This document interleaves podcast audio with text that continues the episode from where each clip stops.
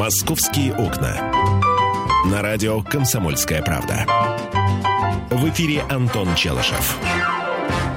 11 часов 5 минут, время московское. Вы слушаете радио «Комсомольская правда». Антон Челышев у микрофона. Начинаем говорить о том, что в Москве происходит. Итак, э, в общем и целом, не самые, не самые хорошие новости у нас, дорогие друзья. Сегодня вы уже знаете о том, что произошло в аэропорту Внуково минувшей ночью. Разбился самолет частной авиации. Погибли четыре человека, в том числе глава э, французской компании «Тоталь» Кристоф де Маржери.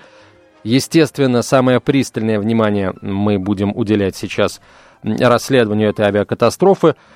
Что понятно? Э, вот что понятно, скажем, с очень высокой, с очень большой вероятностью приближающийся к 100%. Причиной крушения самолета стало столкновение на взлетной полосе со снегоуборочной машины в условиях тумана. Это а, первый факт а, о том, что машина задела, а, крылатая машина задела снегоуборочную при взлете и перевернулась, это тоже факт. Который уже никем не оспаривается. Ну и э, главная, э, главная, дорогие друзья, новость, э, которая известна к этому моменту, она касается, конечно, состояния, в котором находился водитель снегоуборочной машины в аэропорту Внуково. Он был пьян. А, об этом сообщила пресс-служба Следственного комитета. Правда, там подчеркнули, что пока оставляют в качестве приоритетных и другие причины крушения. Это ошибка диспетчеров, неблагоприятные погодные условия и ошибки пилотирования тоже. Э, инцидент привел к тому, что примерно полтора часа аэропорт Внуково не принимал и не отправлял самолеты. Э, в час тридцать, в половине второго минувшей ночью, э, Внуково начал продолжил, точнее, выполнять эти самые рейсы. Э, разбившийся самолет э, летел в Париж. По факту ЧП возбуждено уголовное дело по статье «Нарушение правил безопасности движения и эксплуатации воздушного судна, повлекшей по неосторожности гибель двух и более человек». На прямой связи со студией региональный директор компании «ЮТР» Николай Гаврилов. Николай Федорович, здравствуйте. Здравствуйте. А, я, если честно, мне достаточно сложно сформулировать какой-то конкретный вопрос. У меня вообще в голове не укладывается. Внуково-3 – это площадка для бизнес-авиации. Это аэропорт, из которого а, вылетают борты с президентом, премьер-министром, ну и так далее. И, и на тебе, пожалуйста, пьяный водитель снегоуборочной машины. Как это вы, э, естественно, в каких словах вы можете, так сказать, э, э, эту историю, реакцию, точнее, свою на эту историю описать? Слова, конечно, должны быть исключительно цензурные. Да, после сказанного вами, конечно, тяжело прокомментировать, но э, скажу общими фразами, что тяжелые происшествия и катастрофы в авиации случаются в результате наложения нескольких ошибок. Э, безусловно, очень печально, что случилась эта трагедия, но э, в авиации зона пребывания воздушных судов подразделяется на несколько областей. Это зона подхода, зона круга, зона взлета и посадки, зона руления. В данном случае в зоне взлета и посадки воздушного судна производились наземные работы. И на одной и той же частоте должны были оставаться э, диспетчер по наземному обслуживанию, руководитель взлета и посадки, сам водитель и сам, собственно, экипаж на одной волне, на одной частоте должны друг друга были слышать есть такое понятие радиоосмотрительность. Вот у всех четырех перечисленных субъектов не хватило достаточного внимания и радиоосмотрительности. Э, виноваты, безусловно, все, но комиссия разберется, кто виноват больше, кто меньше, и наша задача работать над тем, чтобы такие случаи не повторялись не только во Внуково, но и в других аэропортах. А, Николай Федорович, давайте вот конкретный вопрос. Может ли пилот начать взлет без команды диспетчера? Я же сказал, что угу. на одной частоте находились как минимум четыре угу. названных субъекта. Есть такое понятие осмотрительность визуальная, и есть понятие осмотрительность как радиоосмотрительность. Все находящиеся на этой волне, должны друг друга позиционировать.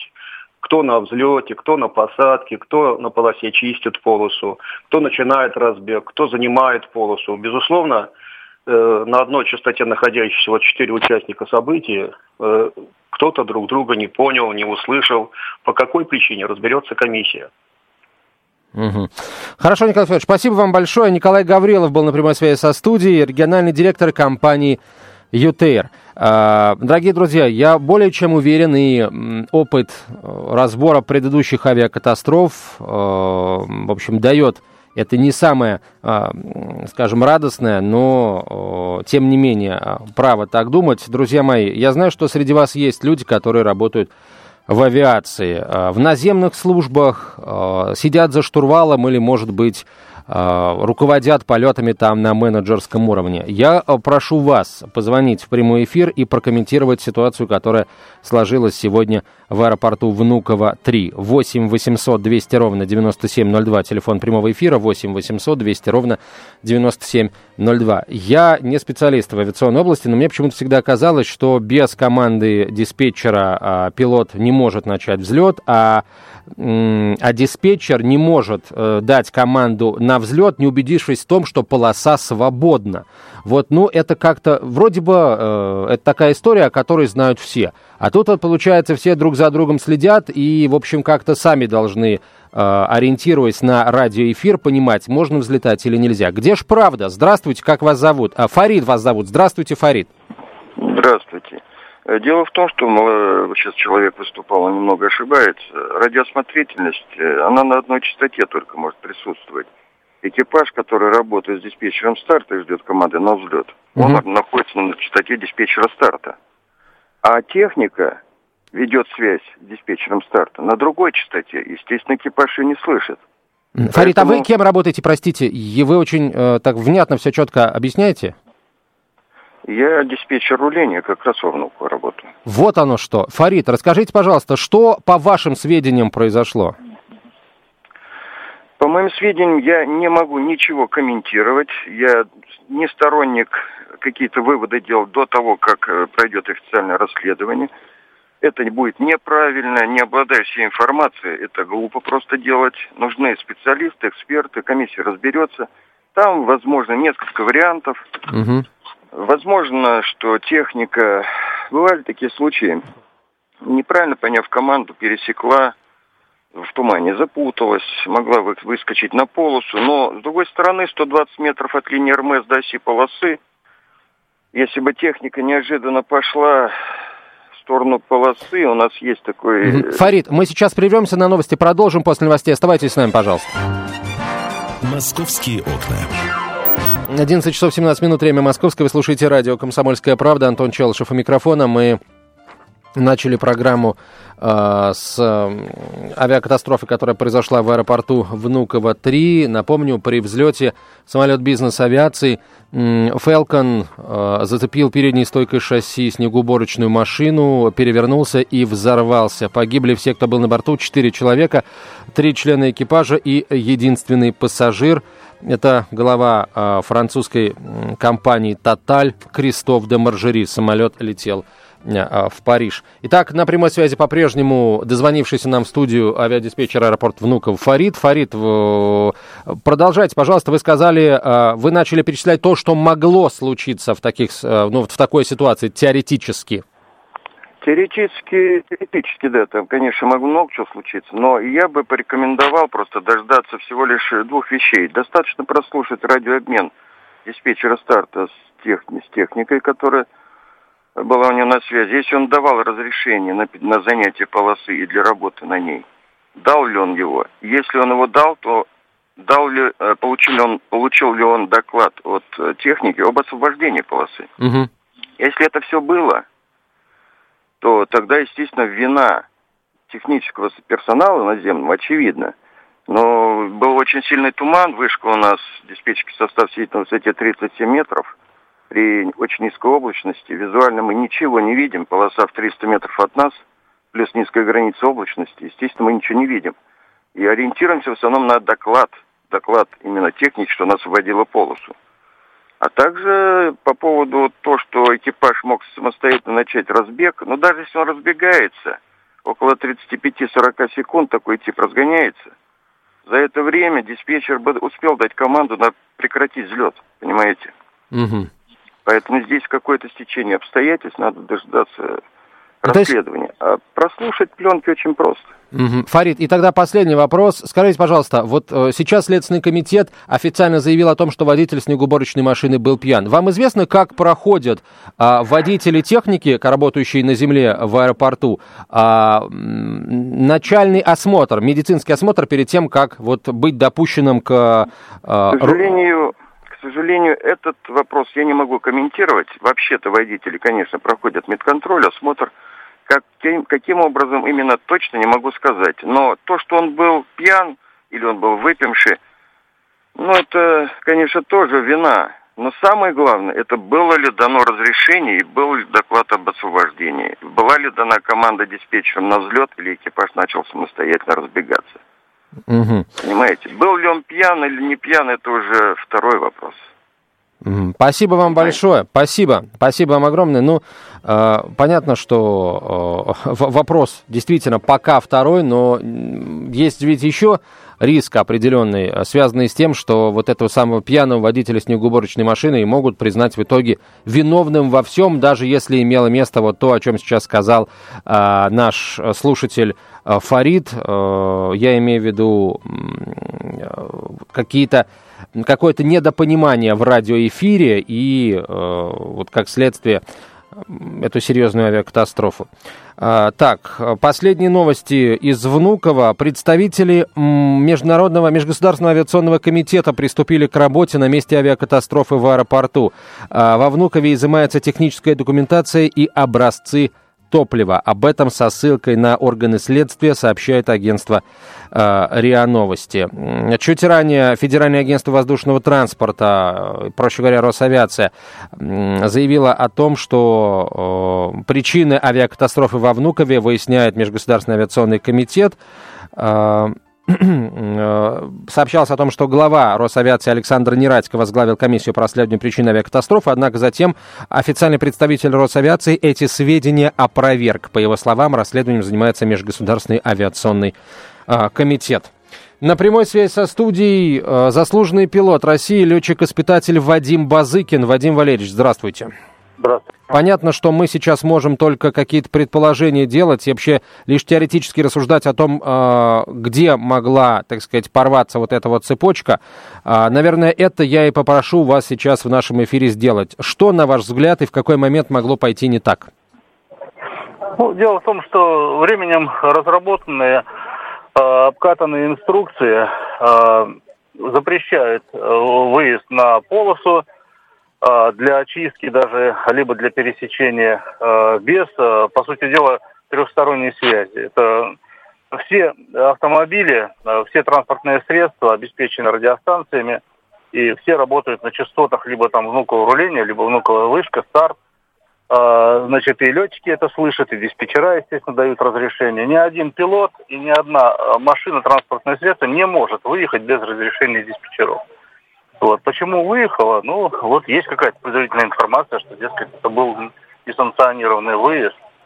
Ну, посмотрим. Посмотрим. Но факт то, что никто не имеет без а, команды диспетчера выезжать на полосу.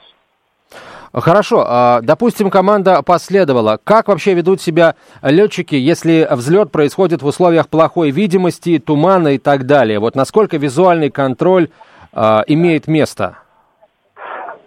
Ну, имеет место, конечно. Но дело в том, что если пилот э, получает разрешение от диспетчера, ну, практически у него уже 99% уверенность, э, что полоса свободна. Э, если вылетаешь ночью, то все машины, опять же, э, аэропортовые, они снабжены маяками э, световыми, да, обязательно мигалками.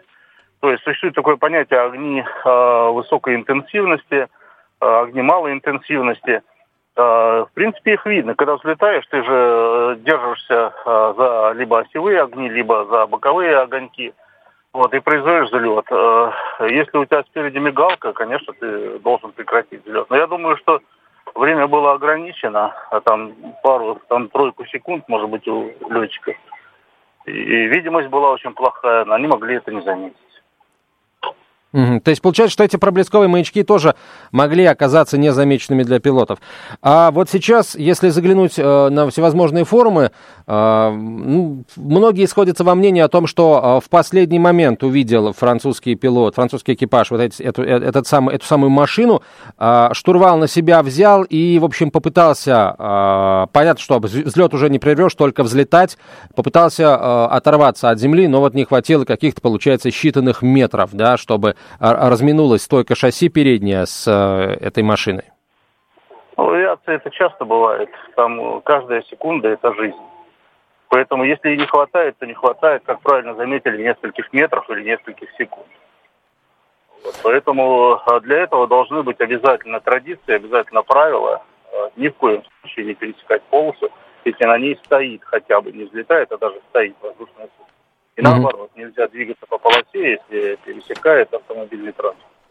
И это везде, во всех аэропортах мира. Вадим Валерьевич, поделитесь с нами вот тогда а, небольшим профессиональным секретом. Вот информации о какой части взлета вы ждете больше всего, чтобы вот, например, вам лично стало понятно, что же там произошло? Ну, там с, с определенной долей вероятности, с большой. Ну как, сначала э, докладывается о готовности занять предварительный старт. Э, это перед полосой, да, на рулежной дорожечке. После этого, значит, э, то есть это как бы страховка идет, да, диспетчер говорит, разрешаю или не разрешаю, да. Вот. И другой занимаю, значит, уже, ну, по сути дела, исполнительный старт. Вот, это уже на саму полосу выезд.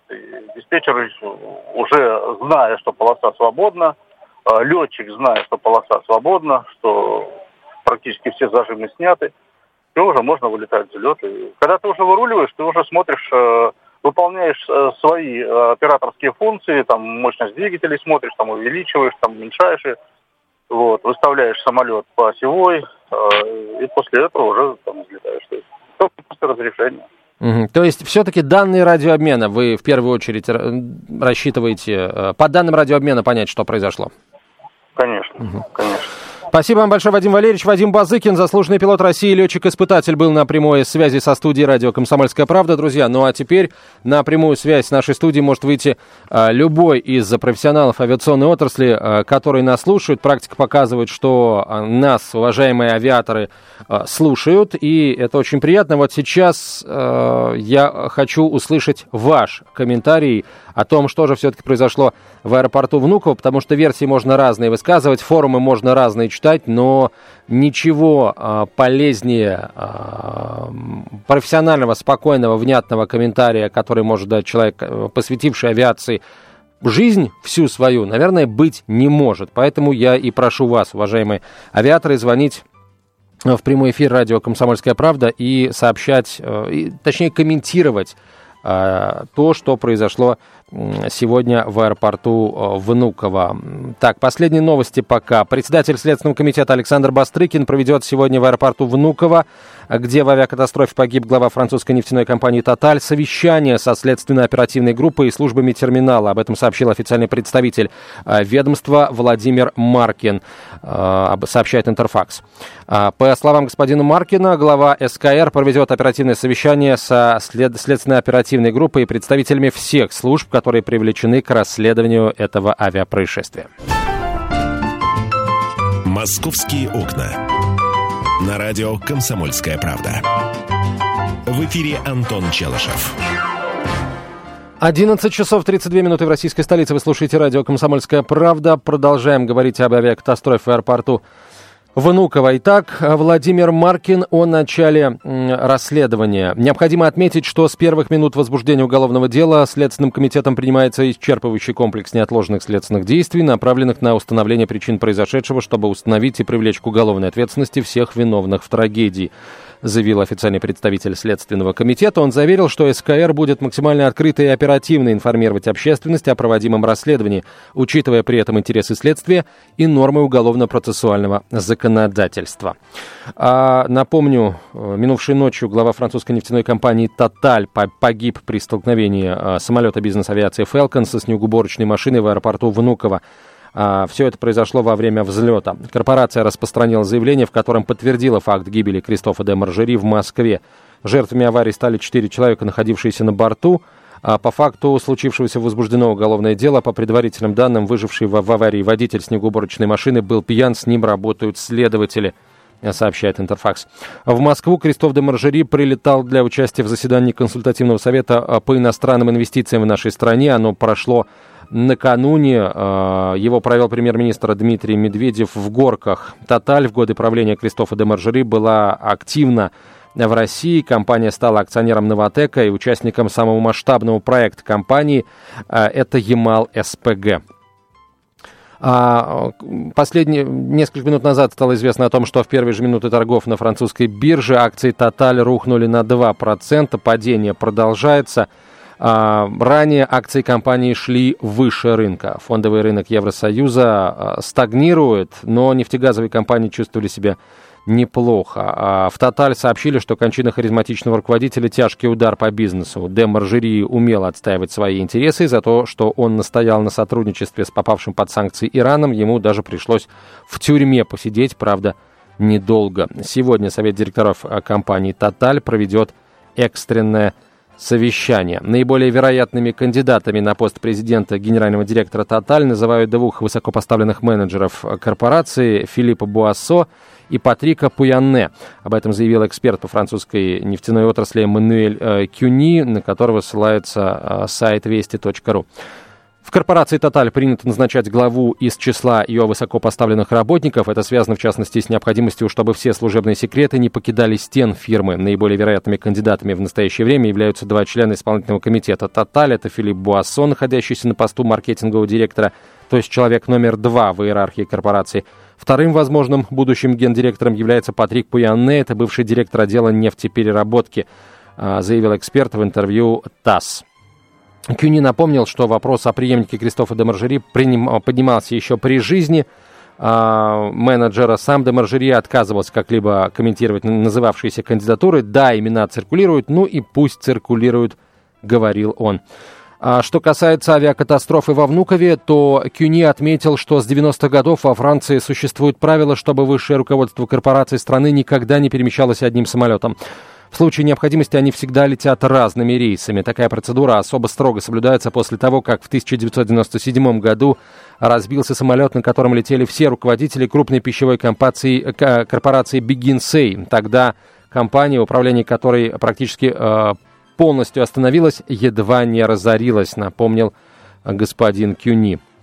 А, еще раз скажу, сегодня Тоталь проведет экстренное совещание, а Следственный комитет э, России точнее председатель Следственного комитета России Александр Бастрыкин в аэропорту Внуково также проведет экстренное совещание со следственно-оперативной группой и службами э, терминала. Итак, друзья мои, номер нашего эфирного телефона 8 800 200 ровно 9702, 8 800 200 ровно 9702. Я повторяю э, свою просьбу, э, прошу вас э, комментировать произошедшее, если вы являетесь профессионалом в области авиации. 8 800 200 ровно 9702 наш телефон. 8 800 200 ровно 9702.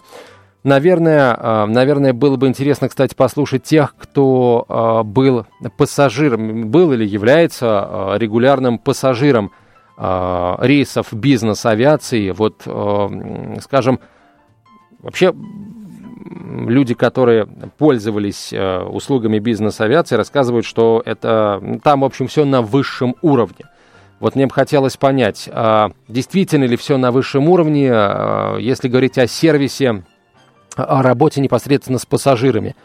А до сих пор, на самом деле, особых жалоб действительно не было на сервис бизнес-авиации э, в аэропортах Москвы, скажем, в Шереметьеве, Домодедове и во Внукове. Но вот Жалобы, жалоба теперь есть, она, правда, связана не с сервисом, работающим непосредственно с пассажирами, а с работой наземных служб. Напомню, по официальным данным, а, водитель снегоуборочной машины был пьян. Так, телефонные звонки.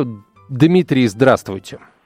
Добрый день. Прошу вас. Э, по данному вопросу я бы что вам хотел сказать. Э, дело в том, что за время моей летной работы... А вы где летали? Где вы работали? Министерство обороны, угу. я был военный летчик. Так. Вот. Я сталкивался с тем, что ну, очень много инстанций проходит команда между руководством полетами и непосредственно техническим персоналом, которые обслуживают э, вылеты. То есть непосредственно сам руководитель полетов находится на так называемой вышке, которая, в принципе, может не наблюдать сюжетное поле, движение, транспорта на нем, тем более э, в таком огромном аэропорту, как Внуково. Вот, следовательно, нельзя э, винить в этом напрямую руководителя полетов, потому что э, он персонально не руководит движением обслуживающего персонала. Он получает сигналы, на основании которых принимает решение. Я правильно понимаю? Ну, да? у него есть штат обслуживания, совершенно верно. Есть инженерный отдел, который э, руководит всеми инженерными службами. Есть старший инженер полетов, начальник смены инженерной. Ну, э, на разных аэропортах названия, э, соответственно, разные, но смысл один, что э, движением, в данном случае снегоуборочной техники, э, должен был управлять инженер полетов, и напрямую фактически ответственность висит на нем. Помимо, естественно, непосредственно вины э, водителя этой машины. Угу. Спасибо вам большое, Дмитрий. Спасибо, а, спасибо огромное. А, то есть, получается, все-таки данные радиообмена, да, должны ответить нам воп- на, на, на главный вопрос. Хорошо, у нас еще один телефонный звонок. Анатолий, здравствуйте. Добрый день. Прошу Я вас. хочу рассказать про, про случай, который со мной произошел в аэропорту Внуково в 90-х годах. Я работал водителем, и там пришлось мне, как сказать, забирать груз на одном из терминалов самолет. И стояла на карман такая рулежечка, стояла погода как вот аналогичная сегодня. Так. Туман, зима, лед. И мы стояли, перегружали, я на фуре недалеко от э, грузового самолета, перегружали товар. Передо мной разворачивается самолет Ту-154 или Ту-134, без всяких сказать, команд, дает форсаж, мою фуру ветром просто-напросто сдувает, двери у фуры отрывает и бьет в двигатель, в который тот самолет, с которого я перегружаю. А этот самолет по форсажам и улетел. Я единственное только успел написать номера бортового номера на крыльях который. Приехал в службу безопасности и сказали, этот самолет принадлежит к азербайджанским авиалиниям, и они самовольно улетели. Я вот тоже слушаю весь эфир. И как это сопоставить? Диспетчерская служба и азербайджанская авиалиния на тот момент они самовольно улетели.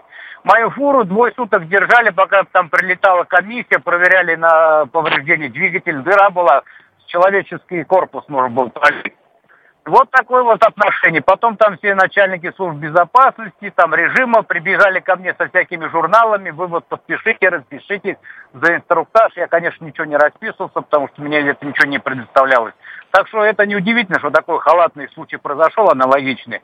Так что там служба режима, я уж не знаю, она Анатолий, но это справилась. произошло все-таки в 90-е годы. А чем ваша Ну, история я так думаю- закончилась? я так думаю, что это не намного она улучшилась, если водитель выехал пьяный на полосу. Мгм. Так что я это, честно говоря, не удивляюсь. Скажите, Всё, пожалуйста, ваш. Анатолий, ваша история чем закончилась? Вам компенсировали вот этот вот ущерб? Да, мне фирма, заказчик компенсировали мои повреждения на машину, а то, что там в дальнейшем, я это не, не- не- я не знаю. Мгм. Хорошо, Анатолий, спасибо вам большое за вашу историю. А, вот, вот, наверное, что-то подобное мы хотим услышать. Нет, неплохие истории о том, что плохого там произошло в аэропорту Внуково, боже упаси. А Нам интересно мнение тех, кто знаком с ситуацией или, может быть, может рассказать о чем-то, что каким-то образом может э, наш эфир, э, скажем, ну, я бы не сказал, не назвал бы э, глагол «украсить», но, э, в общем, тоже как, каким-то образом проиллюстрировать, да. 8 800 200 ровно 9702 наш телефон, 8 800 200 ровно 9702. Естественно, новостей, касающихся непосредственно Москвы, мы от них тоже уходить не будем. Вот очень коротко сейчас расскажу. Все эвакуаторы в Москве в ближайшее время оснастят видеорегистраторами для записи конфликтов с автомобилистами. Об этом изданию М24.ру рассказали в пресс-службе администратора московского парковочного пространства. Это решение было принято после нескольких недавних историй с так называемыми паркменами, которые препятствовали эвакуации неправильно припаркованных машин. Я от себя добавлю, что почему-то был уверен в том, что э, на эвакуаторах уже стоят видеорегистраторы, но, по всей вероятности, я и другие, кто думал так же, ошибались. «Московские окна».